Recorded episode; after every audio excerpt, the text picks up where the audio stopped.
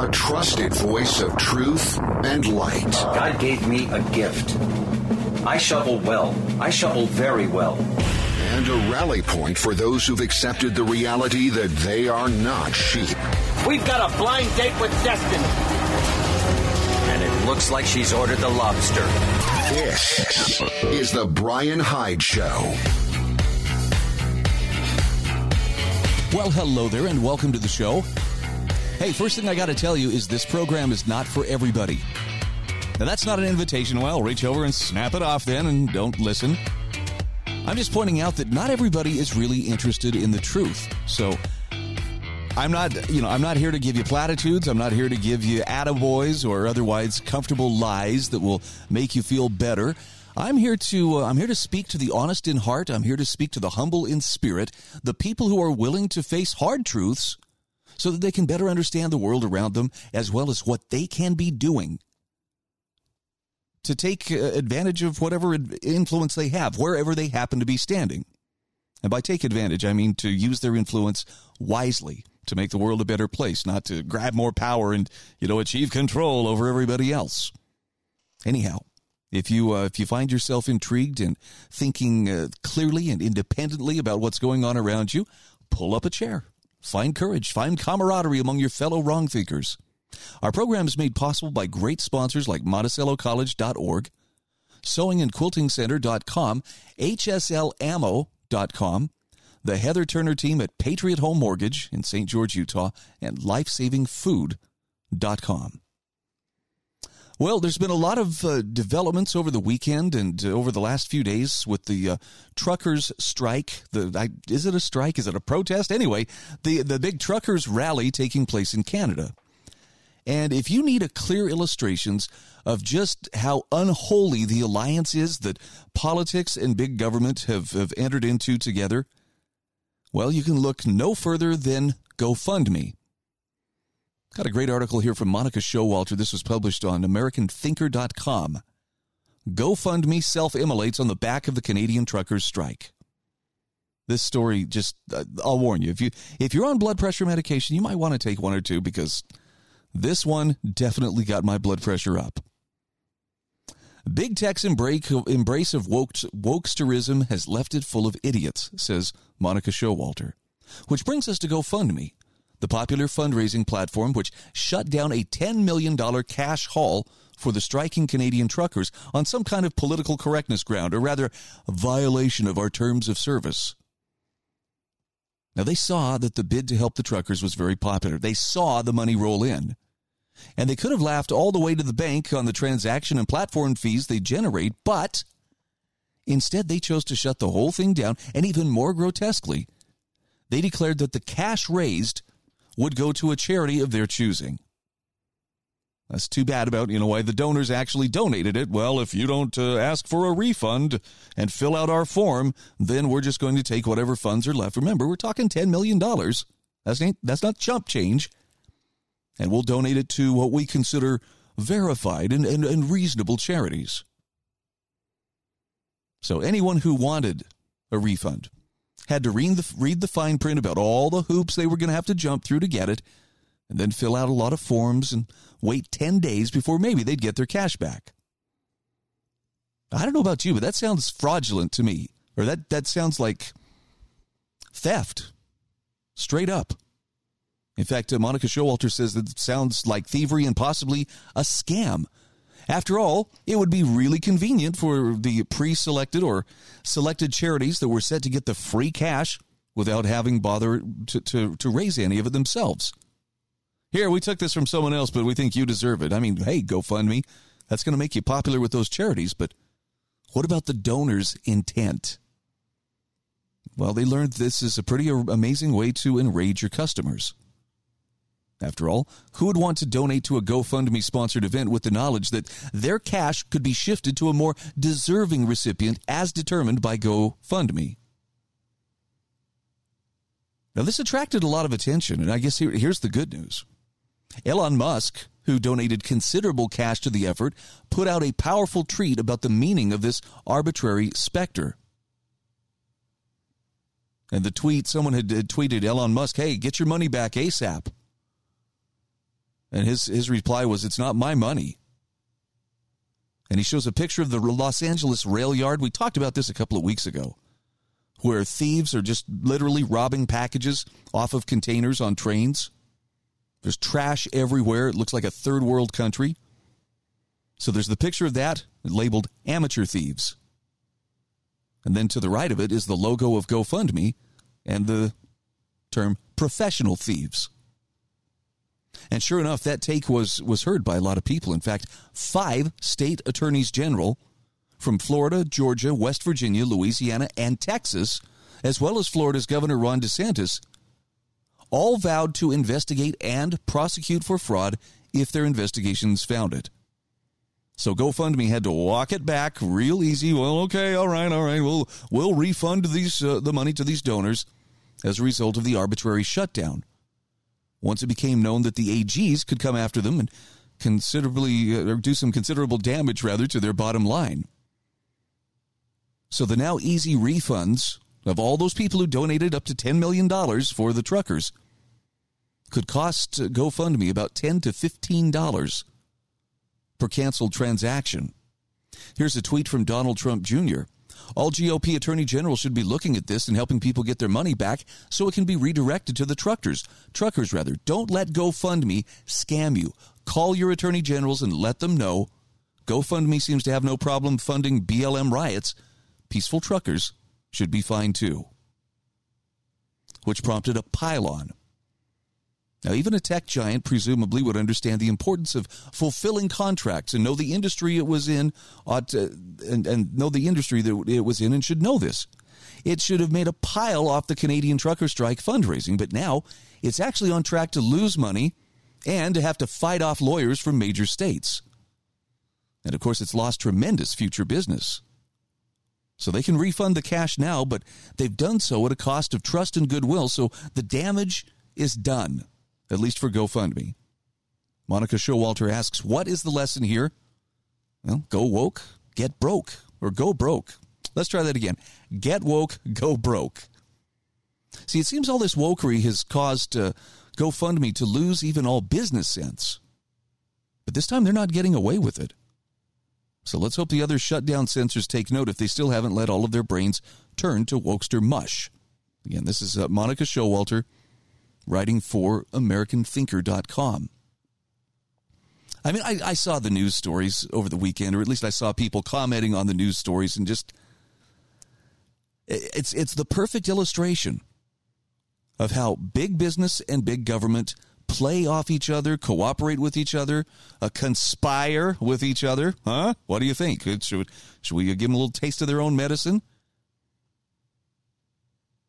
But man, they seem very desperate to stop this. And of course, this was one of the most disturbing parts. The the police in Ottawa were praising GoFundMe. Thank you, thank you. You know, and in fact, uh, well, you should be sending us that money to to pay for the costs of, of trying to keep the peace here. We're going to be talking a little bit more about some of the weird psychological warfare that's going on regarding this truckers rally. I mean, Facebook has already banned groups from creating a Facebook group you know, that is in, in the interest of uh, per, perhaps an American truckers' protest. But in the meantime, all these people who sent money in good faith that it would it would help these truckers. Yeah, what a what a crazy thing to do. I you know, it's it's hard not to feel vindictive and and I don't want to go through life as a vindictive person because that's that's more or less letting another person control your emotions, control you know your feelings. I don't want to be that petty, but I do find a certain sense of satisfaction in seeing GoFundMe have to walk this back. In fact, run it back at a quick jog and try to you know do some damage control. I mean, it's to me, it's just it's unconscionable. It's okay. I mean, I can understand if they disagree, but when people have, have donated money in good faith, you know, but it just it sounds like the the GoFundMe higher ups are just they're interested in we want to support power. Whoever's in power, that's that's who we're going to support. And I guess it really brings to to light. This is where where the clash is. This is the coming collision. The people are standing up to the state. And Canada, as far as you know, tyranny goes, is a pretty mild one. I mean, it's it's not like they've got people goose stepping around and and whatnot, but they have been pretty strict in their enforcement of COVID, you know, tyranny. But the people have had enough. People have lived under that boot long enough. They're standing up and saying, "I'm just not going to do it anymore." And, and it cracks me up because it wasn't so long ago that you could see people saying, "Well, you know, if they're unvaccinated." These people need to suffer. They need to feel the pain. They need to not be able to go anywhere. They need to just feel the pain until they do the right thing. And these are the same people saying, they've been honking for over a week. I'm losing my mind. Gee, I hope they're not suffering too much.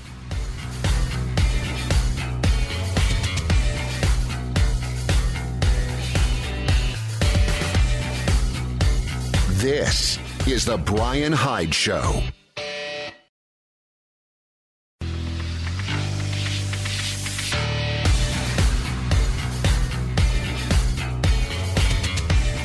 This is the Brian Hyde Show.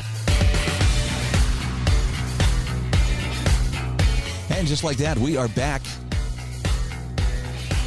Welcome back to the show. Just a quick shout out here for lifesavingfood.com. This is one of my sponsors, and it's I'm very proud to have them as a sponsor because I am a believer in self reliance. And if you look around you and look at uh, some of the instability that is is spreading throughout our world, it's you know I don't think you can prepare for every little thing that goes on, and I'm not going to suggest that uh, oh it's possible to avoid consequences, you know from from every possible disaster, but you can sure do a lot to just shore up your position wherever it may be, and to take care of the basics: food, shelter, clothing, clean water. So why not take advantage of that while you have the opportunity? LifesavingFood.com makes it easy, 20% discount for anything you order, free shipping no sales tax. So they're saving you some money right off the bat. But boy, it's it's hard to put a price on the peace of mind that comes from knowing. Yeah, if something happens, the power is out, or you know, there's a, a general strike and the grocery store shelves are empty, looking more and more like a possibility. By the way, I can take care of it. I can take care of my family. I can take care of myself. I can maybe help my neighbors. That's where real peace of mind is standing on your own feet. All right. I'm going to spend a little more time here on uh, GoFundMe's robbery of the truck drivers. And this is not so much to beat a dead horse as to just show how it's further evidence of how cancel culture and censorship are being carried out by the private sector at the politicians' behest. And I know anybody who has been facing, you know, the vaccine mandate and told you will get the jab or you will not work here you've had to face a decision, haven't you? You've you've come to the realization that wow, here all this time, you know, my company, I've you know working for them, no matter how loyal I am, they're they'll take care of me if I do a good job for them and take care of them. And yet, a lot of companies have, have flunked this test. Well, sorry, we don't really have a choice. We just have to do whatever the government tells us to do. And this kind of partnership where, where government is explicitly forbidden from interfering, for instance, in people's uh, medical decisions or their freedom of conscience or even their freedom of speech. But when they can coerce through regulatory capture these private companies to, to do the bidding of what this politician or this functionary wants done, we're, we're, skate, we're skating onto some very thin ice here. Uh, Ezra Levant, writing for rebelnews.com, says it's so low it's like stealing someone's money from the Poppy Fund on Remembrance Day. Last night, this was this article is actually published back on uh, February 5th. Says the San Francisco-based crowdfunding site GoFundMe seized $10 million in donation that they had been collecting for the Canadian trucker convoy. Without citing any evidence, GoFundMe claimed the protest was engaged in criminal acts and was an illegal occupation. Now, of course, the truckers are not doing anything illegal. They're peacefully protesting on public property. Now, the front lawn of Parliament is pretty much built for public protests, so honking horns might be irritating, but that's, that's not a crime. And the truckers are not an occupation, nor have they been violent in any, any way, despite Justin Trudeau's wild accusations. And how would he know anyway? Isn't he the guy who bravely fled the city a week ago?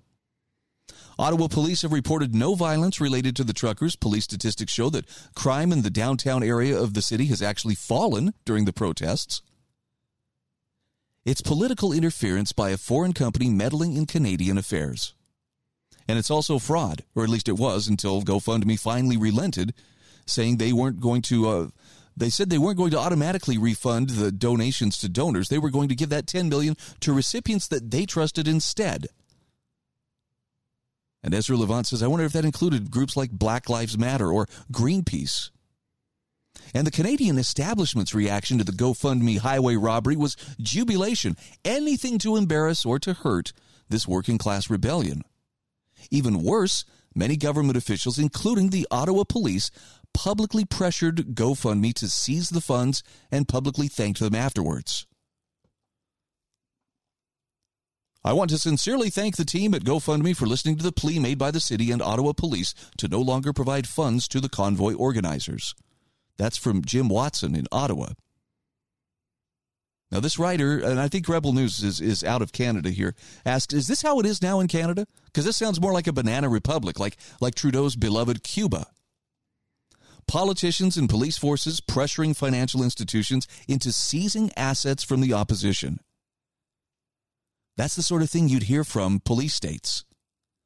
And it's shocking to see it happen in Canada, and it's depressing to see the cheers from the establishment, including from many journalists. Like a banana republic, they're all on Trudeau's payroll, too, through his media bailout. Well, that, that explains a lot, then, doesn't it? And even with Erin O'Toole gone, where were the so called conservative politicians? Florida's Governor Ron DeSantis called GoFundMe seizure a fraud and announced he would investigate these deceptive practices.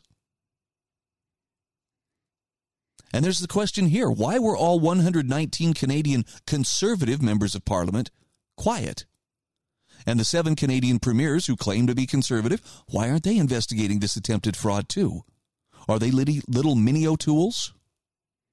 So many Canadian checks and balances have been broken the courts, the media, academia, labor unions, everything. That's the miracle of these trucker convoys. They are beholden to no one, controlled by no one, and therefore cannot be subverted as the other institutions have been. Now, Rebel News from here kind of goes into a little bit of a sales pitch. Look, I believe Rebel News is also free like this. We have no outside owners, it's just me. There's no one who can call us up to call us off. And if they dare try, they know we'd do a huge story about their attempt. YouTube has already tried. They demonetized them last year, cutting off the $400,000 a year they were making in ads.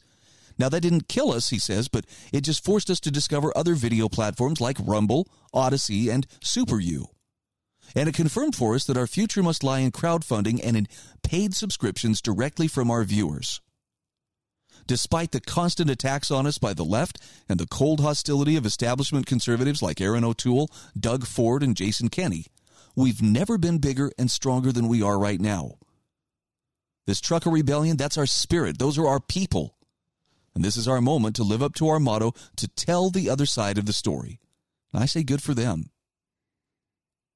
So uh, at this point, they, they said they have nine they have reporters rather on the ground in nine different locations, all covering the trucker protests in Vancouver, Edmonton, Calgary, Milk River, Alberta, Coutts, Alberta, Toronto, Ottawa, Quebec City, and even Canberra, Australia.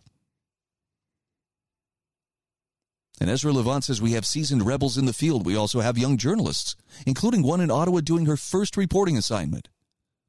Rebel News isn't just a news network, it's a kind of practical journalism school for people who reject the woke sameness of the media party. We're convi- compiling all of our trucker convoy stories on one website at convoyreports.com. I've been asked by a lot of people, where can I get you know good information? And, and for my listeners, um, this is this is a link that's provided right there in the story from Rebel News, convoyreports.com. You can check it throughout the day. It's being constantly updated. Ezra Levant says if you believe in what we're doing, if you value the fact that we're in the field, in the cold, telling the truth, please chip in. Unlike the truckers, we don't rely on a third party crowdfunding company. We do it ourselves, so we're so much harder to cancel. You can chip in on this page. You can even send donations by cryptocurrency if that's your style. Ezra concludes by saying Canada and the world are in a terrible place right now, but I truly believe that our work is making a difference. It's letting people know that they aren't alone. It's rebutting the lies of the Trudeau media. And from time to time, we actually get involved to help people too, like the lawyers we're crowdfunding right now to defend the truckers at the Alberta Montana border. So thank you for your support and keep on trucking. I really didn't intend to make that a, uh, you know, an infomercial for Rebel News, but this is one of those places where your support can really make a difference. And, and this is a chance to put your money where your mouth is or where your ears are, as the case may be. If you're looking for reliable information, you may have to go outside of the status quo and the legacy media if you want to get the truth. This is The Brian Hyde Show.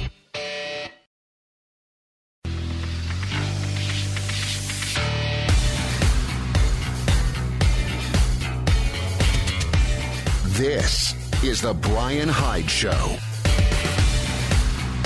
Hey, welcome back to the show. Sometimes I feel like I am really missing the mark here. And it's not because I'm talking about crazy fringe stuff, although to some people it probably feels that way. Sometimes I just wonder though, am, am I am I doing all that I could do? Because I really don't feel much of that uh, that boot of persecution. At least not not right now. Someone may call me bad names, or you know, otherwise, you know, throw some some accusation at me. But I haven't had people coming after me, you know, the way that uh, other journalists have had people coming after them or commentators. Joe Rogan right now is kind of the epicenter of this this huge censorship debate. And the most amazing thing about this is number one, Rogan is, without a doubt, the most listened to podcaster on planet Earth. I mean, before all of this really blew up into, you know, the biggest amount of free publicity that the man has ever seen in his life, he was averaging, I think it was 11 million listens per episode. Every time a new episode of The Joe Rogan Show dropped, you'd get about 11 million people listening. I assume that number is probably higher by now, probably much higher, just because of the notoriety. I can't tell you how many people I've seen posting on Twitter, hey, I'd never really heard of Joe Rogan or never had an interest in seeing what he was about, but as soon as all the media started going on and on about how this guy is the problem with everything that's going wrong in the world, I had to listen for myself. And that's what human nature is. You know, I'm certainly not on any scale comparable to, to Joe Rogan, but I can tell you, even even at a small market radio scale, every time someone protested or boycotted, you know, because I said something that was, you know, offensive to them, that's I would see my my numbers go up. Our listening audience grew. And in talking with people over the years, it's very clear. A number of people they weren't interested in me at all until somebody told them, "Wow, he's a monster." Well, that guy you ought to stay away from. Don't even don't even think about him because it'll it'll bring him into your life. okay. And they thought, I got to see, is this guy really as bad as, as what they're telling me? And most of those who tuned in found out, okay, I may be as full of it as a Christmas goose, but still a pretty nice guy. So you have that. So here's the question Why is Rogan so popular? Why do so many people listen to him? And it's not, in, my opinion, it's not because Joe Rogan is sitting there saying, I have all the answers. I'll tell you what to think. I will tell you what to do. He's nowhere near that presumptuous. That's the attitude and that's the approach taken by many within the mainstream media. Everything that you need to know, we will tell you. Now run along, run along. The grown ups are in charge here. You know, it's, it's just very condescending. Rogan is a sensation precisely because he is the kind of person who wants to ask questions and not, you know, gotcha kind of questions, but sincere, probing questions that, that delve deeper into topics. You know, I remember starting out in in delving into the world of podcasting and and and and learning. You know, the sweet spot's about twenty minutes. That's about the the best you can hope for in terms of keeping people's attention. And yet, Rogan will produce episodes three, four hours long. And what makes them worth listening to, and people will sit through all of it, maybe not in one sitting, but they'll consume the whole episode because it takes the time to ask questions and then to let the people respond. And he doesn't have some kind of a litmus test. You have to be this conservative or this woke in order to be on my, pro- my program. So, what makes Joe Rogan such a sensation right now is that he is facilitating the free flow of information and ideas. This you want to talk about what the marketplace, the free market of ideas looks like? That's it. It's conversations without the need to find a winner, you know, or a loser, and that don't fall only within the parameters of what we're told is official, you know, or authorized opinion. And it's terrifying to the people who need to control the narrative, who don't want people thinking about uh, what's happening around them. We need to be just informed enough that, well, I see from the headline and what's going on. I don't really need to read any further. Come on, we all know people who are like that. My friend Mori Kessler over at St. George News, that's one of his, his favorite laments. And I agree with him. He's a reporter. And he's like, you know, people are just constantly. Well, I didn't read the story, but I saw the headline, so I think I have a pretty good take on this. People like Joe Rogan are opening the door for people to have a better informed opinion, but most importantly, he lets them make up their own minds. And that's a threat to those who need to control the narrative and need to make sure that you are not allowed to consider alternatives to whatever it is they're telling you to believe. I know. Remember when we used to think that kind of stuff was, oh, that's you know straight out of the Soviet Union. That's what some commissar would be doing, is enforcing you know what you can and cannot say. I just watched uh, the show uh, Friends. Uh, was it My Friend Anne Frank? Anyway, it's a, it's a Netflix movie. My daughter and I sat and watched that last night, and just marveled at the the incredible cruelty and totalitarianism of the Third Reich. But that's the same way they approached information. Caught listening to a foreign radio broadcast? Woo, straight to jail for you. Anytime someone says ideas are too dangerous for you to even consider it for yourself, you are not dealing with good people. You're dealing with, with controlling evil. And that needs to be avoided. So, why do leftists, for instance, go to censorship as their favorite tactic? Brandon Smith, writing for alt-market.us, says they use censorship because they don't have the guts to engage in fair debate. He says, well, if you ask them, they won't deny their love affair with the memory hole. In fact, most leftists will vehemently defend censorship as absolutely moral because it's for the greater good. And this, their position is basically this. We live in a society, and therefore some thoughts and ideas are dangerous and destructive to that society. So those ideas and words must be eliminated from open discussion so we can protect society from itself. But who gets to decide which ideas are dangerous and destructive? And he's right, that's the rub. It's rather convenient that the political left has anointed themselves the pure and objective arbiters of our culture. Purity within leftist groups is measured by expressions of empathy, like virtue signaling, because they are the thought police, because somehow they believe they are the most empathetic. Now, true empathy, of course, is almost impossible to measure in another human being. I mean, you could very well be dealing with some narcissist or psychopath who's just very good at pretending that they care and have a conscience.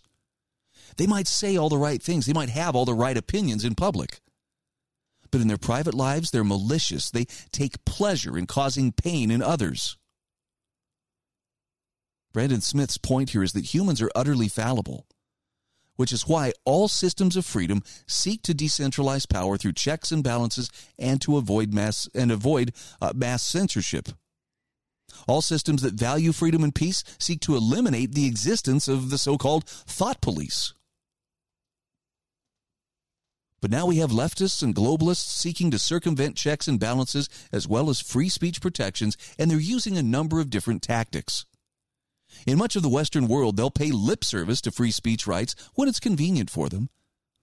But most European nations and countries like Australia, they have no legitimate constitutional measures that restrict government from easily initiating speech suppression laws whenever they want. And the draconian restrictions put in place over COVID have proven that beyond a doubt. This is what makes the U.S. so unique as a culture. It's the reason why leftists have pursued other methods to silence dissent. So in America, the left has partnered with the corporate world and is attempting to use business rights as a means to attack and diminish conservative voices. That is to say, they think that if they can harass and pressure a business to deplatform their opposition, then this is a technically legal tactic because a business has a right to associate or not associate with whomever they choose. If the power of government cannot be used to muzzle their opponents, well, then the power of corporations and big tech can be just as effective. But he reminds us those most of these big tech corporations are not private businesses because they rely heavily on government subsidies and tax incentives in order to survive. If Google had to pay for the massive amount of bandwidth that it's used in the last decade, well, they would have gone out of business a long time ago. But with federal government incentives, Google is given an immense advantage over its competition. And in terms of state subsidies, companies like Google, Amazon, Apple, and Facebook rake in billions. Now, that's your tax dollars going into the pockets of the same corporations that claim they have the right to censor you for your political views. So, if they want to censor the public, then we should take away all the subsidies and tax dollars. It's that simple. We can let those companies implode without our money to support them. I'm going to come back to this in a few moments. This is again Brandon Smith writing for alt-market.us. There is a link in the show notes at thebrianhydeshow.com. Hit that subscribe button. I'll send you a copy of my show notes every day that I do the program. This is the Brian Hyde Show.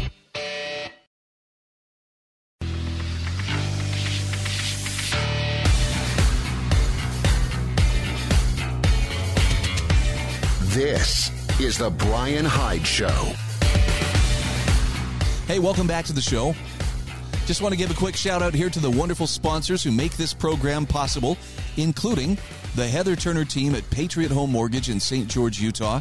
If you're one of the thousands of people relocating to the Intermountain West right now, you have uh, seen for yourself just how wild the real estate market is.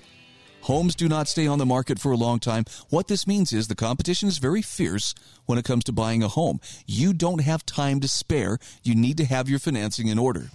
And Heather Turner and her team at Patriot Home Mortgage, they're the ones you want on your side to make things happen when time is of the essence.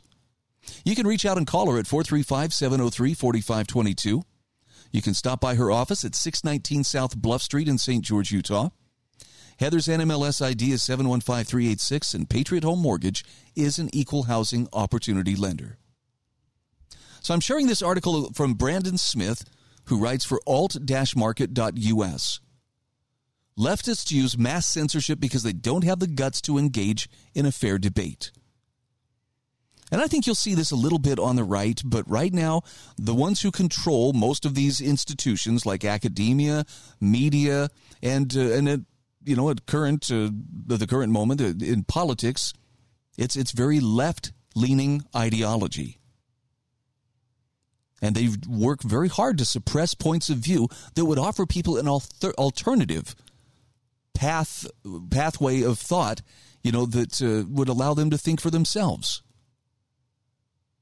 I know it sounds almost cartoonish in some ways, right? You know, the evil liberals, uh, the evil, you know, leftists twirling their snidely whiplash mustache and cackling over how we're controlling the masses. But look at how cancel culture is going after people. Look at how censorship is being used at every possible turn. And the bright side is it's brought some really neat alternatives forward. But it's also really creepy to see the, the effort to try to shut up and, and silence people whose points of view don't coincide with whomever happens to be running with the powers that be.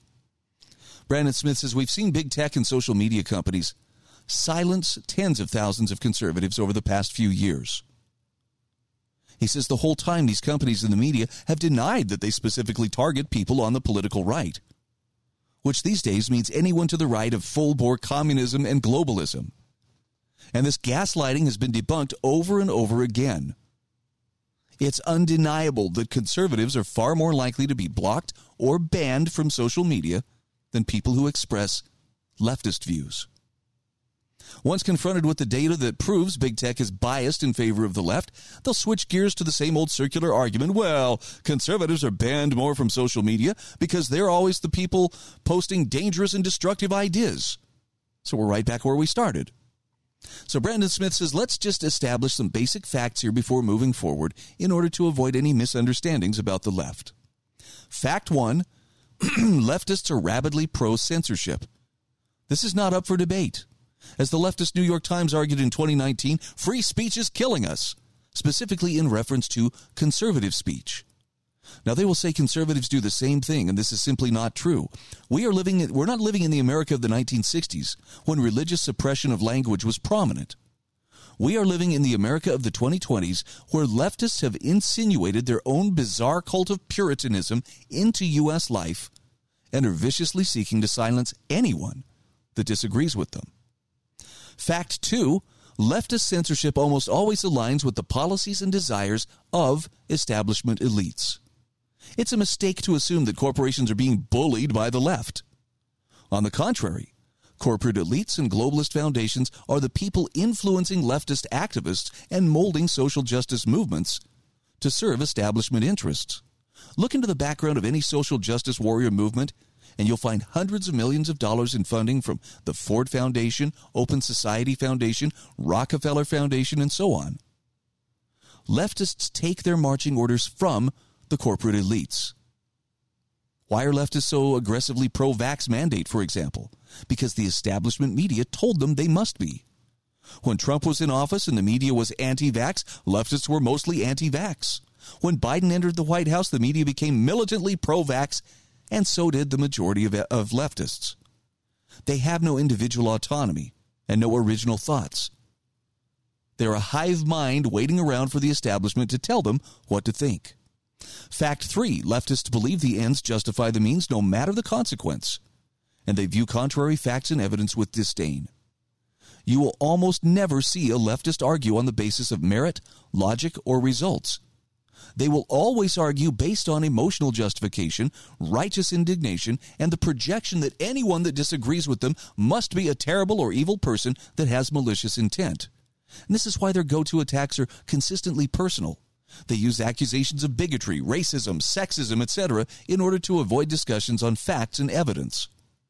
Because if facts and evidence are being presented by a literal Nazi, then all of those facts become null and void and the person can be ignored. Fact number four leftists believe the mob is the law, and all other laws and principles must be subservient to the dictates of the majority. Leftists are obsessed with majority rule and obsessed with manufacturing consent by manufacturing a false consensus. In other words, leftists think if they can trick or coerce 51% of the population to think the way they do, well, then they've won and all their actions are sacrosanct by virtue of the majority. They actually believe the other 49% of the population must submit to their dictates because the majority is God. In truth, the mob is almost always wrong, and the majority has a tendency to be the lowest common denominator and the most ignorant within a society. If they can't obtain the precious 51% of the population, then they'll try to pretend as if they're the majority anyway.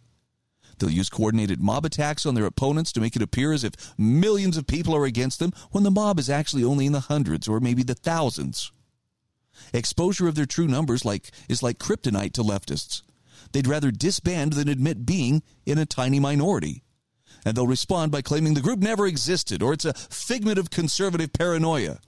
Or in the case of Antifa, it's just an idea. Fact number five if leftists could rule at the barrel of a gun, they would. Leftists are absolutely in favor of imprisoning political opponents and anyone that speaks against them, and many of them openly the, applaud the idea of murdering conservatives because of their ideals. Just look at how they defended the Waukesha mass killing by a BLM activist as karma for the acquittal of Kyle Rittenhouse. There is no such thing as a peaceful endgame for the political left. The violent direction their ideology is traveling is obvious. But what is all the subversion and chicanery meant to accomplish? Why not confront their opponents directly instead of using subterfuge? Well, the answer is because they're afraid.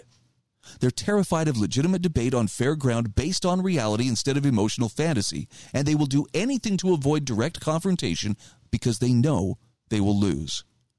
Their common tactics include subversion, bait and switch, ambushes, and always choosing the ground that a confrontation takes place so they can control the debate and shut down their opponents whenever they start losing. Now he says this doesn't mean that I think every website and platform out there is that's supposed to exist with no rules and no restrictions. That's impossible by the fact that trolls and saboteurs exist. But leftists don't engage in case by case censorship. They rely on mass censorship and enormous corporate partners to strong arm people. They aren't interested in an honest disagreement with a respectful platform user. They're interested in silencing everyone that can disagree regardless. Now he says, I can't help it once again. Use the example of the leftist jihad against Joe Rogan to illustrate my point.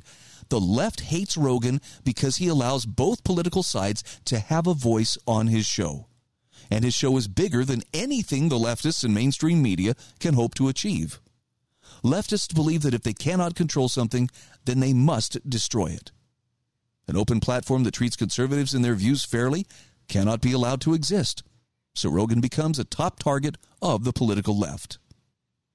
Rogan is targeted over his position on the COVID pandemic and vaccine mandates. But these are merely vehicles that leftists think they can use to rationalize the mass censorship that they wanted long before the pandemic was a thing. They believe the argument that millions of lives are at risk supplants all other debate. That is to say, the more people that die from COVID, the happier they are because these bodies can be used as fuel to push their ideological cult toward greater power. But the interesting thing about COVID is it turns out to be a not very effective vehicle for the leftists in terms of using bodies to buy control. Now he goes into vaccines and he goes into the the the big lies that have been told about uh, you know the misinformation and disinformation that Joe Rogan allegedly is is spreading. But he says to summarize, vaccines are pointless. The vax mandates are criminal. Leftists cannot defend either one, either on scientific or on moral grounds. So their only option is to silent, silence anyone who has the guts to talk about the truth. he says they're weaklings with no reason in their heads, and these are the type of people that always turn to mass censorship as a tool to legitimize their ideology. Our mission is to avoid being brainwashed or sucked in by that ideology and to continue to speak the truth no matter what. This is The Brian Hyde Show. A trusted voice of truth and light. God gave me a gift. I shovel well. I shovel very well. And a rally point for those who've accepted the reality that they are not sheep. We've got a blind date with destiny and it looks like she's ordered the lobster. This is the Brian Hyde Show. Well, hello there, and welcome to the show. I don't know why you have tuned in, but I'm glad you did. It's uh, it's possible you are a person who revels in wrong think, which is kind of the unofficial motto of this show. I don't like being told what to do by people who are sure that they understand the world better than me and therefore have the right to tell me, you know, what uh, my prerogatives are or are not. But uh, I want people to think clearly and independently. I'm willing to practice what I preach. I'm inviting you to do the same, not because I have all the answers, but because, damn it, you're a free person. you need to start acting like one. Our program is brought to you by great sponsors, including lifesavingfood.com, the Heather Turner team at Patriot Home Mortgage, hslammo.com, sewingandquiltingcenter.com, and monticellocollege.org. I know there's been a lot of interest in the, the trucker protest, the convoy, the rally. I don't even know what to call it. The, the, the thing that's terrifying Canadians, you know, and, and uh, causing especially members of their government to freak out because the normally agreeable Canadian people have reached the breaking point and are tired of the COVID tyranny. And it was a vax mandate that, that put this whole thing into motion. And I know it's hard to keep up with everything, and you've probably followed this somewhat close, but there are people trying to, to get their minds around what exactly has been going on in Canada. And I, w- I like to visit the Lew Rockwell site every day. This has been kind of a daily routine for me for well over 20 years now. LewRockwell.com, L E W Rockwell.com. And Lou, Lew Rockwell himself actually has a great summary of the Canadian truckers' battle against COVID tyranny. So I offer this in the spirit of just kind of a recap of what has happened to bring us to this point. You know, there's still a very fluid situation. There's a lot developing, but uh, the people are squaring off against the government, not because the people are looking for violence, but because they are just sick and tired of being dominated and bullied into doing things that may or may not be in their best interest, things that are not government's call to make. And the people in positions of power seem incensed. That why, you're, you're not obeying me? You're not just, you know, snapping to when I tell you to do something and looking at me with a sense of reverence uh, and awe? Now the people are getting pretty frustrated and they're putting their foot down and saying, enough. Lew Rockwell says the tin pot dictator, Justin Trudeau, thought he could extend his regime of COVID tyranny, but a massive number of Canadian truckers have defied him. They have a good chance of forcing him to back down and maybe toppling his government as well. Aiden Tate tells us what happened. It was on January 15th that the Canadian government decided they needed to impose a jab mandate over Canadian truckers, claiming that man no longer had a right to his own body, but that his body instead belonged to the state. And so Canadian truckers organized, creating the Freedom Convoy. Now, this massive caravan have, may very well have set a world record, as it's estimated that 50,000 trucks have joined with it. Now, that's trucks, not truckers. The January 15th royal decree has stated that Canadian truckers who do not have the, Jacko, the Jabberwocky in their body will be forced by Canada to undergo a two week quarantine period should they traverse the Canadian American border. Washington, D.C. issued a similar demand on July 22nd, I'm sorry, January 22nd, when the post 9 11 U.S. Department of Homeland Security decided Canadian truckers had to be fully jabbed should they enter American soil.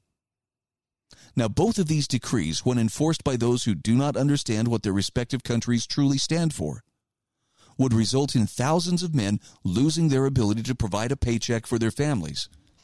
In other words, to put bread on the table. And the Canadian truckers are not alone, it seems. Reports are surfacing of thousands of American truckers all traveling up to Canada to join the fray. The caravan is heading towards Ottawa, where it intends to turn the city into the largest truck stop of all time.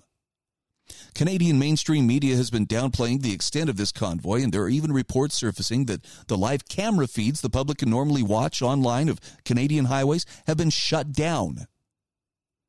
Naturally, the Trudeau dictatorship is battling against the truckers, but the public supports them and has donated millions of dollars to help their cause.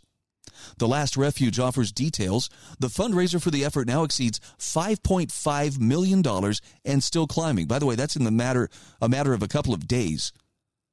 That $10 million that was suspended by GoFundMe, that took about three weeks to reach. It's now estimated that over 50,000 vehicles are participating in the convoy effort, and the Canadian Department of Transportation is doing everything possible to stop, block, and impede the assemblies. Every federal truck stop and DOT wait station has been opened. Every truck is being required to go through Department of Transportation checks. And this is not accidental. The movement has now evolved into a conflict of the average Canadian, represented by the truckers, versus the oppressive government, represented by the activated federal agencies of Prime Minister Trudeau. It really has become an incredible example of the people versus the government. Now, Lew Rockwell writes the truck convoy started from British Columbia in the west, Newfoundland in the east, and Windsor, Ontario in the south. However, cars, SUVs, vans, small commercial trucks are now included in the massive convoy lines and joined with the big rigs. On every highway along the way, the crowds are cheering and waving support for the truckers. Aerial views show some of the context for how massive these convoys, convoys are that are converging on Ottawa.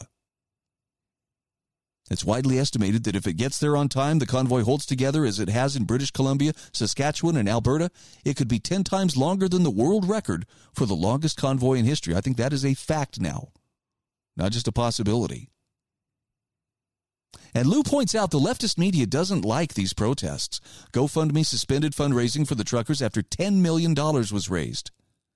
With the multi million dollar Freedom Convoy fundraiser now in suspended animation, some donors are reporting receiving refunds from GoFundMe.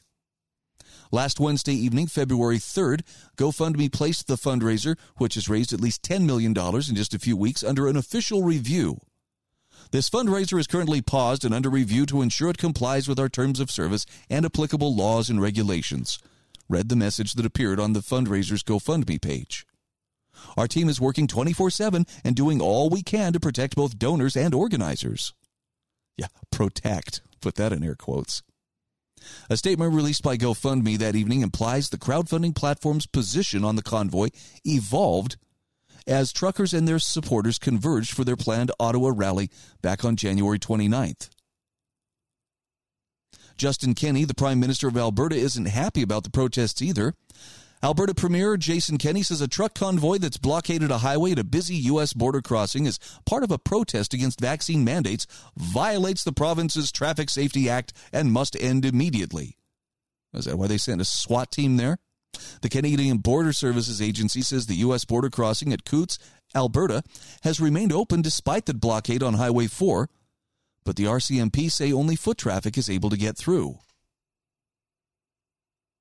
I think this is Kenney they're quoting here. As I said last week, Canadians have a democratic right to engage in lawful protest. I urge those involved in this truck convoy protest to do so as safely as possible and not to create road hazards which could lead to accidents or unsafe conditions for other drivers. That was a statement from a week ago Sunday when he was in a National Governors Association meeting in Washington, D.C. Now, Lew Rockwell points out Kenney is upset at blocked highways. But Canada's government's totalitarian measures to destroy the Canadian economy through lockdowns, vaccine mandates, and travel restrictions, they don't seem to bother him. And Trudeau responded to the truckers in the way you would expect. He and his ilk are totalitarians and fascists, but they project their own attitudes onto their opponents. In Orwellian fashion, if you want freedom, well, that makes you a racist and a fascist.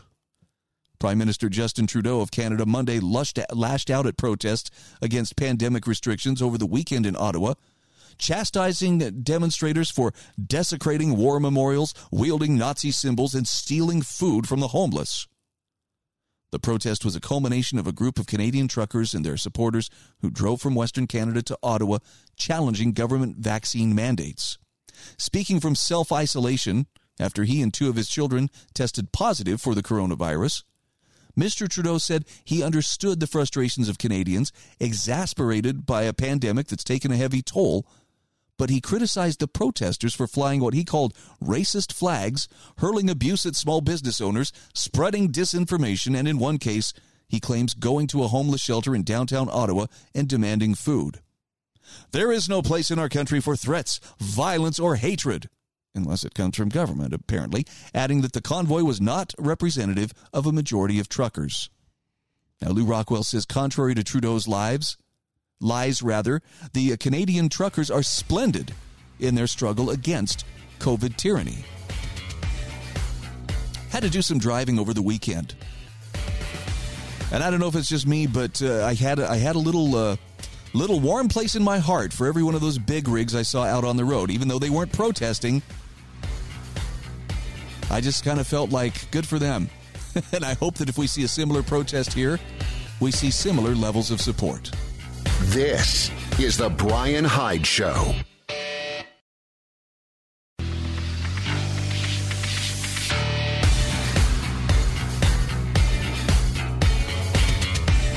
This is the Brian Hyde Show. Hey, welcome back to the show. This is a quick shout out for one of my sponsors. That would be Sewing and Quilting Center in St. George, Utah. This is the place to go if you have anyone in your household who either loves or wants to become more involved in sewing or embroidery or long arm quilting, anything of the of the sort. This is a go-to place to get the machines, the supplies, the training, and of course the service to keep them going for generations. It's a wonderful family owned business. Teresa and Eric Alsop are the uh, current owners. The shop was started back in 1984 and has been faithfully serving St. George and surrounding community since that time. I know if if you've never so much as sewed a button on yourself, it can be hard to appreciate, you know, what what really great sewing skills can do. But the sky's the limit. With the help of um, St. George, uh, with the help of the Sewing and Quilting Center in St. George, go to the link that I provide in my show notes at thebrianhydeshow.com. There's a link to their website. Stop in and see them if you're in St. George, Utah take advantage of uh, one of the best family owned businesses. I shouldn't say take advantage. Advantage yourself by seeing them and uh, learning the ropes. They'll be happy to teach you. And be sure to mention you heard me talking about them. To tell them the reason I'm here is because Brian says you guys are the best. So here's an interesting thought. How old were you when you were allowed to play outdoors without any adult watching over you? I actually saw this come up in a in a poll last week, and, and Lenore Skenazy was the one asking the question. This was on Twitter. This is a follow up column that she wrote about how kids keep getting their freedom later. She says on Twitter last week, I asked those born before 1982 and those born after to tell us what age they were first allowed outside to do things like walk to school or to a friend's place, you know, without any adult supervision. And she says, Yes, I goofed. If you were born in 1982, you basically don't exist. No poll for you. That's what I get for not learning statistics in grad school or even grade school. Sorry. But meantime, she says, here's what I learned. Whether born or whether born before or after 1982 and possibly those born in 1982, we'll never know. Most kids were allowed out and about by age 6 or 7. Now the bad news, while about 82% of folks ages 40 and above were out of the house and on their own by age 7, meaning able to go outside and play, you know, on their own, that number plummets by 20% among those younger than age 40. For them, 62% were outside on their own by age 7. The other bad news? Well, it's the number of kids not allowed outside till age 10 or 11 keeps growing. It was about 4%, but in the younger people poll, it's actually now about 14%. So is there good news about the bad news? Well, yes. Lenore Skenazy says we still live in a country where being out and about by age 7 is or was the norm for the majority of people, young and old.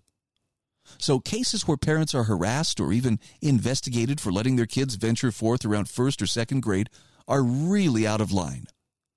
I do understand that the folks who answer polls found on the Let Grow or Free Free Range Kids Twitter feeds, two organizations dedicated to childhood independence, aren't necessarily uber representative of the population. But over 1,500 people did take the poll, and that's a pretty decent sample number. Now, those results mean that some places, like some Virginia districts where local ordinances say, quote, eight years and younger should always be in the care of a responsible person. Children this age should not be left unsupervised anywhere homes, cars, playgrounds, yards, etc. End quote. Those ordinances are not reality based.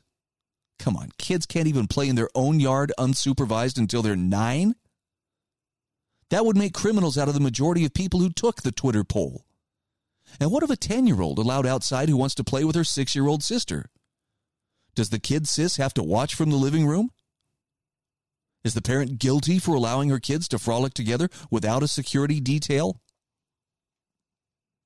Her point is laws and policies that reflect a worst first mentality cannot be allowed to stand. That worst first mentality is anything that could go anything could go wrong, so let's forbid it. Right? This is that hyper cult of protection. And she says, Imagine if adults were only allowed to drive at five miles an hour because anything else is too dangerous. The worst first mentality, especially when it comes to child rearing, stunts children's development and criminalizes parents who make rational decisions about what they let their kids do. Declaring no eight year olds outside, that doesn't make kids safer. Why is it better for them to be inside, surrounded by screens and solid food and steps, all the other things that could hurt kids? versus outside. In fact, she links to some stats on kids choking and falling downstairs versus stranger danger.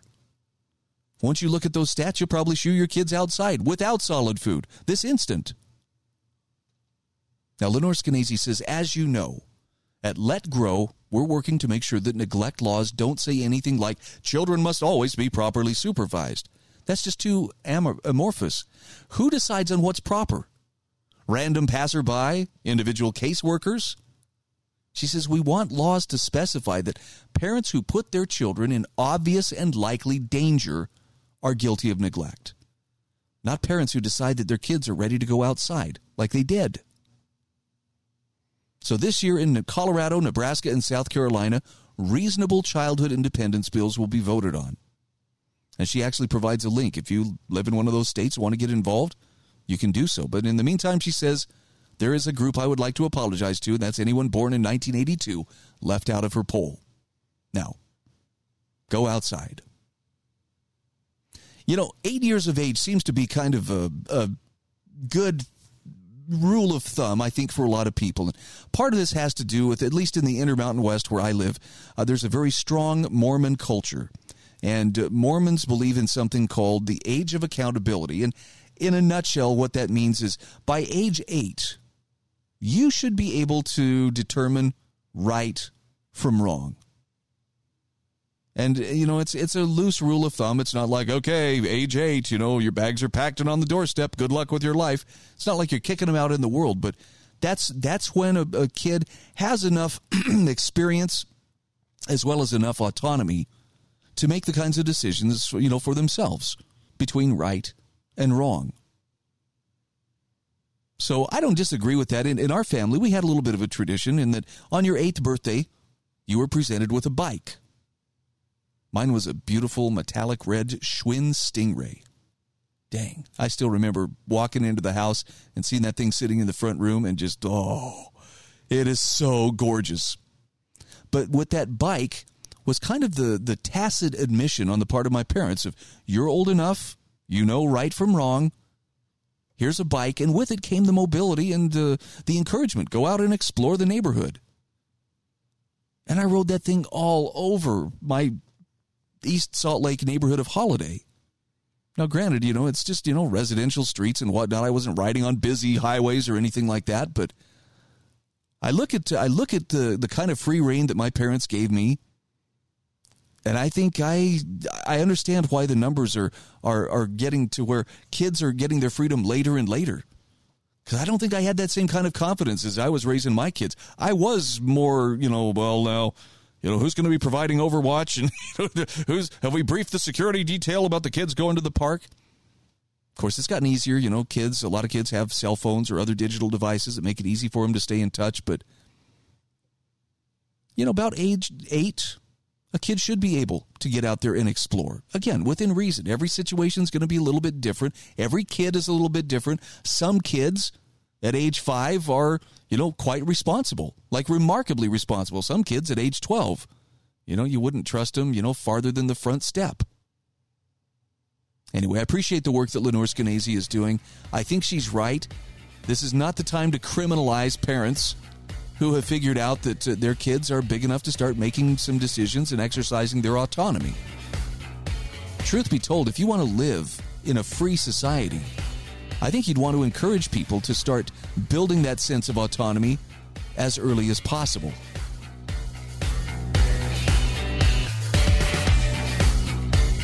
This is The Brian Hyde Show.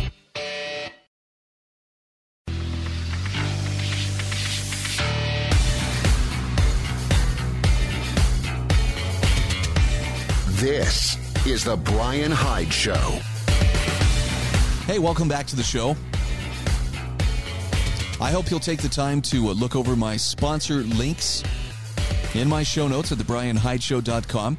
If you have need for the services or the products offered by my sponsors, please do business with them. Let them know when you when you make your payment or when you uh, give them feedback, let them know. I came here because Brian pointed me in your direction, just so that they know their message is reaching your ears. I do what I do with an eye towards trying to promote greater awareness of the world around us, better understanding, more clear and independent thinking. But I also do this with an understanding that I want to create less conflict or at least not bring more anger into the situation than there already is. And sometimes that seems like a very uphill thing. a very uh, dis, uh, very difficult task.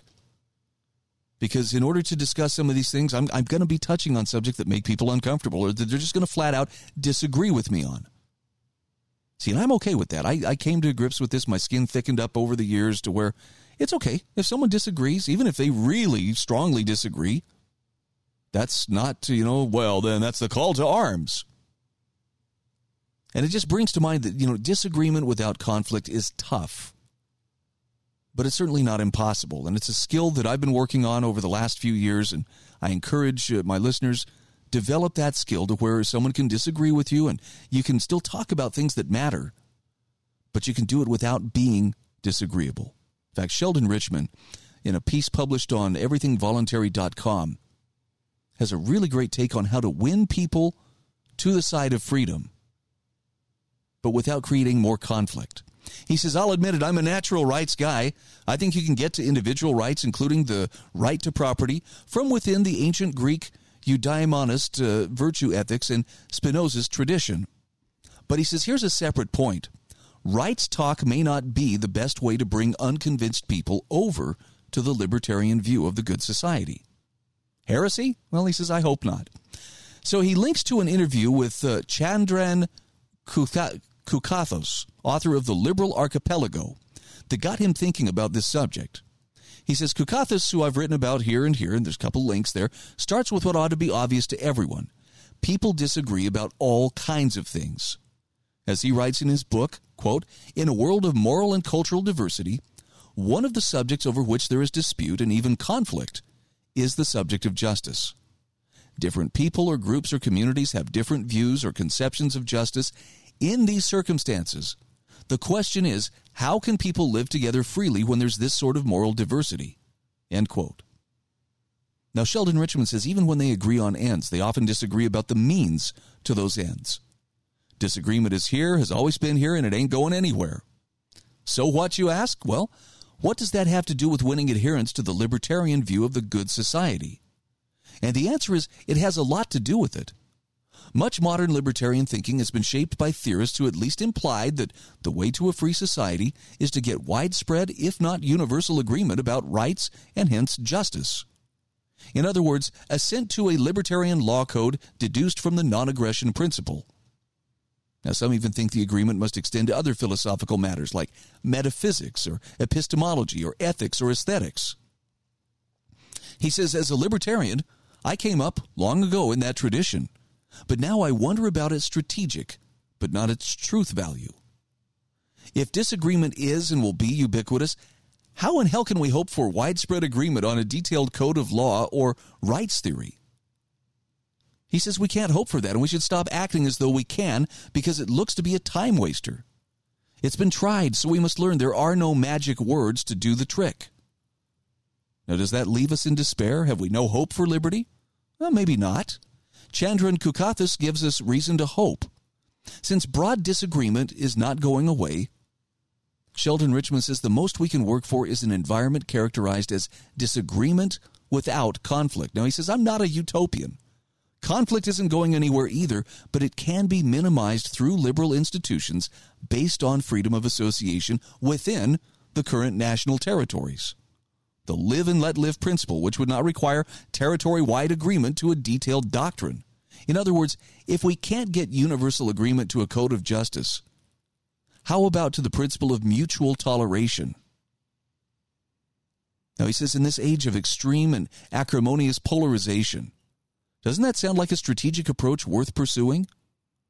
If no monopoly state is available, Group A won't have to live in fear that Group B will seize it and impose its preferences and thus Group A won't have to seize the state apparatus first in self defense.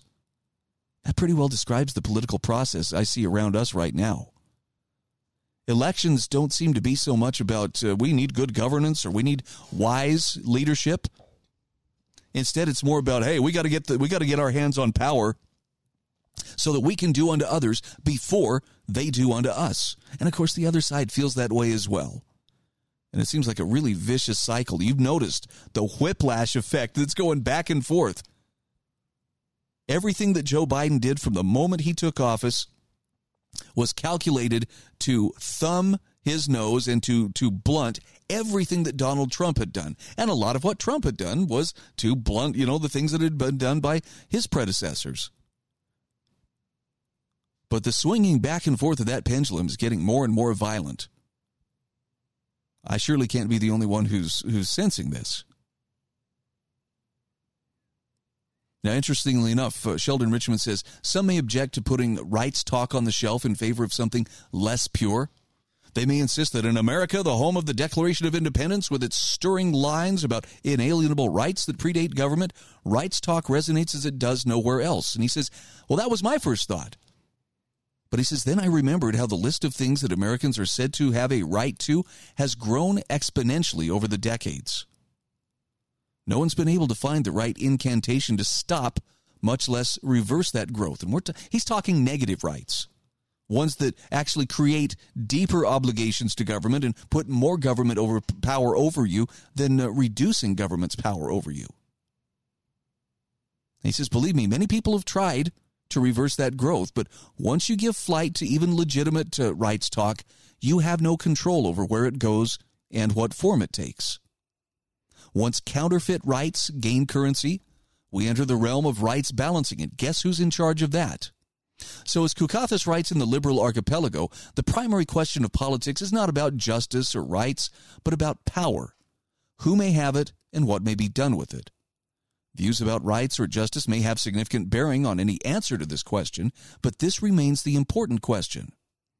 Now, as a consequence, Kukathas continues the principles of a free society describe not a hierarchy of superior and subordinate authorities, but an archipelago of competing and overlapping jurisdictions. Now, this is an extremely important uh, adjective, the overlapping part, because it indicates that authorities do not have monopolies, even within their territories, suggesting more of a polycentric approach to law and governance. Kukathas clearly does not buy James Madison's famous line in Federalist 51 In framing a government which is to be administered by men over men, the great difficulty lies in this. You must first enable the government to control the governed, and in the next oblige next oblige it to control itself. In the next place, oblige it to control itself. Sorry, I needed to get that quote correct. Thus, those who value liberty must cultivate a distrust of power of all kinds. Kukathas says in the interview that the government is always a they that co opt us on a regular basis and never a we. In a free society, only the freedom to associate is fundamental. The freedom of exit, of course, is the corollary. And as you might expect, Kukathas challenges the conventional view of what even constitutes the good society. He's skeptical about the need for social unity, suggesting it's not nearly as important as has been intimated. On the contrary, the good society is not something confined by the boundaries needed to make it one. Political th- authority is necessary in any good society, but political authority should be understood as something which has a place in the good society rather than something which circumscribes it. So, in opposition to the body politic metaphor, Kukathas offers a metaphor of society as an archipelago of different communities operating in a sea of mutual toleration.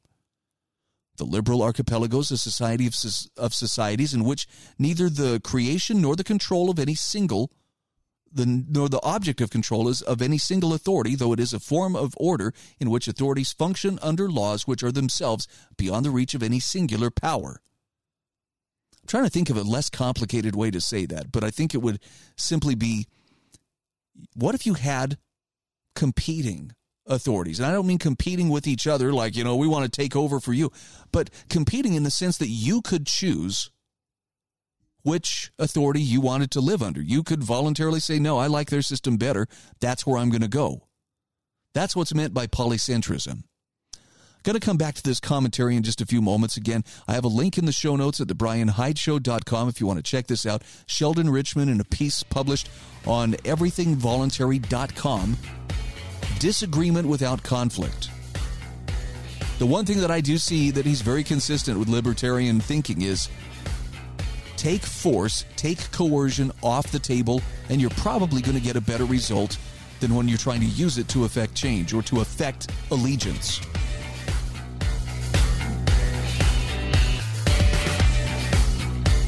This is The Brian Hyde Show.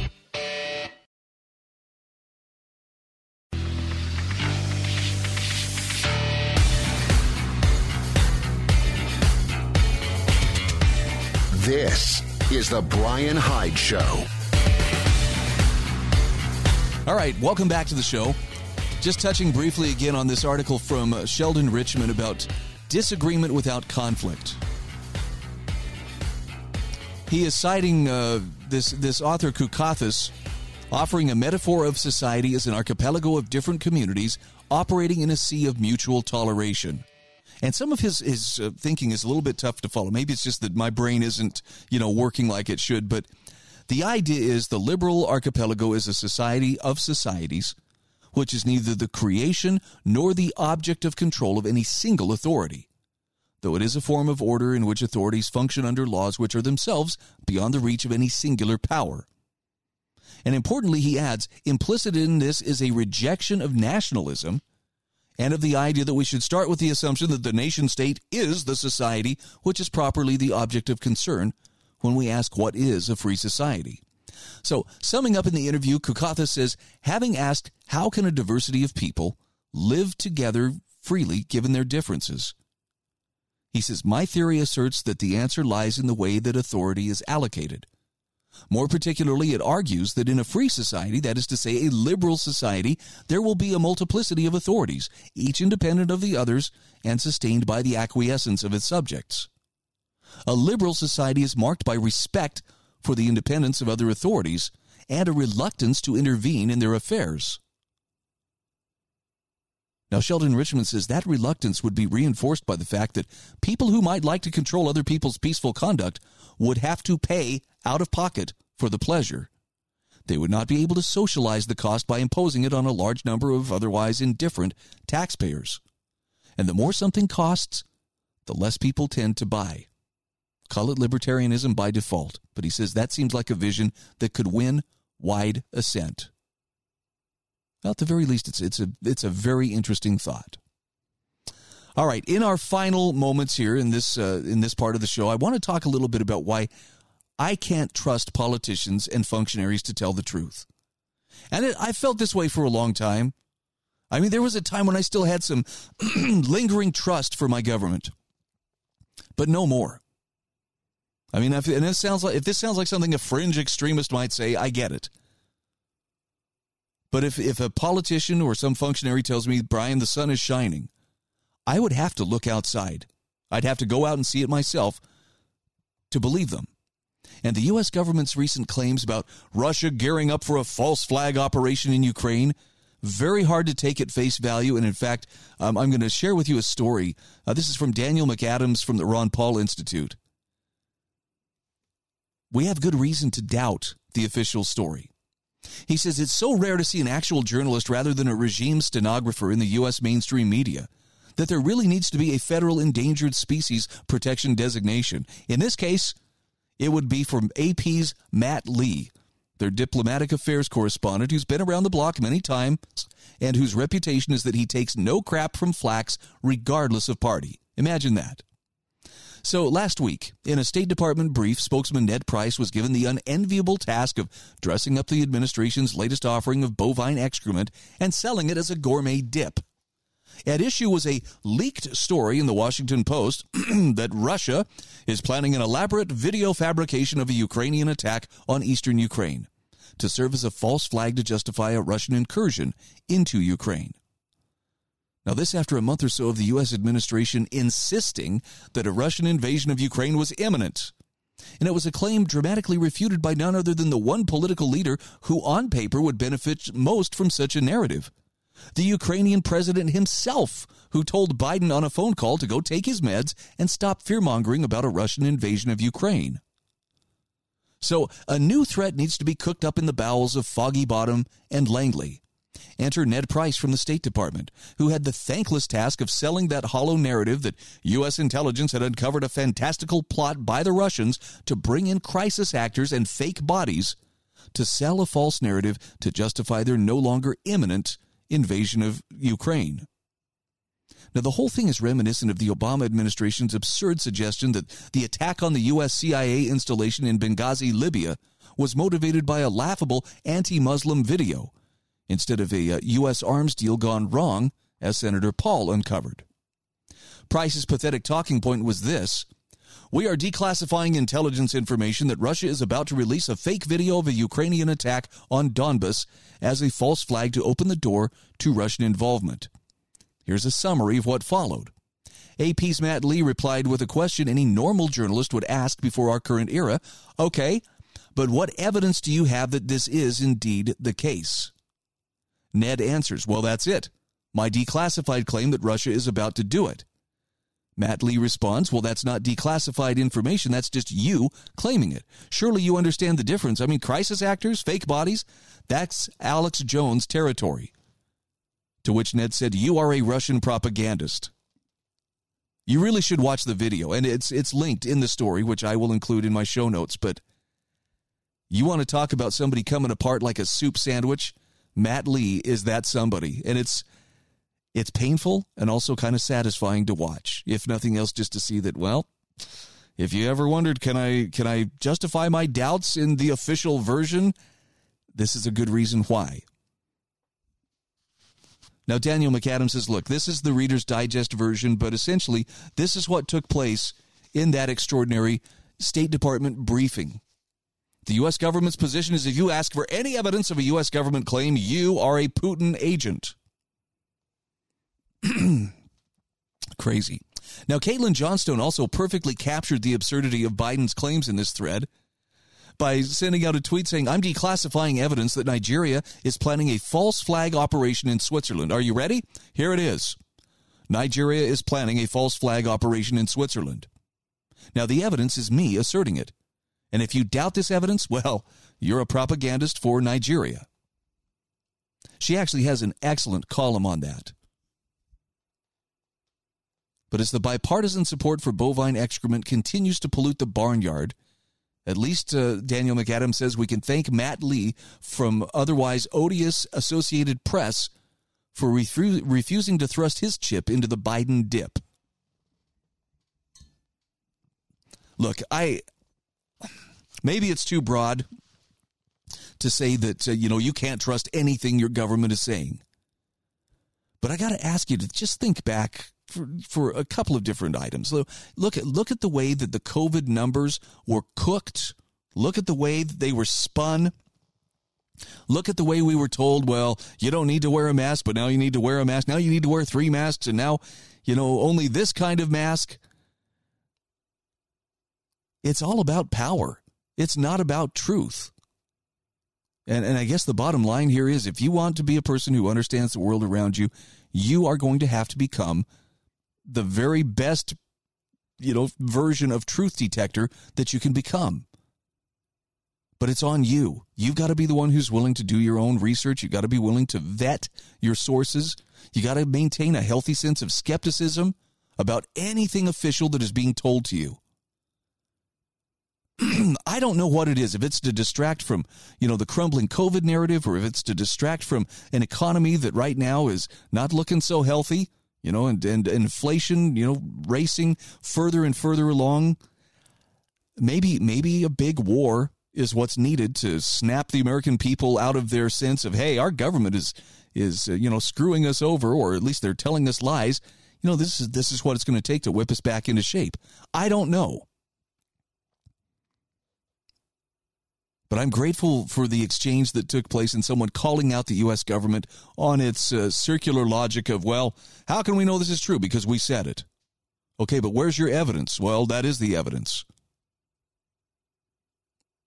I mean, it sounds like something a megalomaniac would say.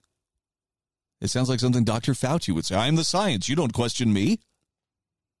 Except in this case, we're talking about the lives of millions of people that would be affected by you know, an, an unnecessary conflict.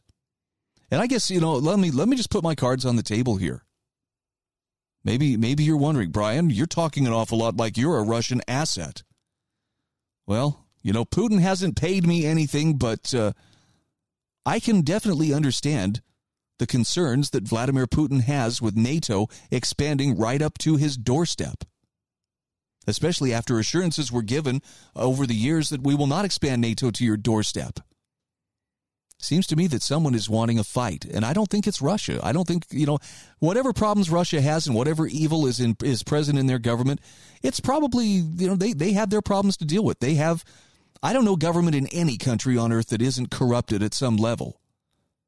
But I would trust Putin and I would trust his motivations further than I would trust my own governments. Does that mean you hate America? Not at all. I love my country in spite of what my government is trying to do to it. In fact, I'm trying to save my country from my government. I'm just saying, Putin is more trustworthy than, than my own government. If that makes me a Russian operative, have at it.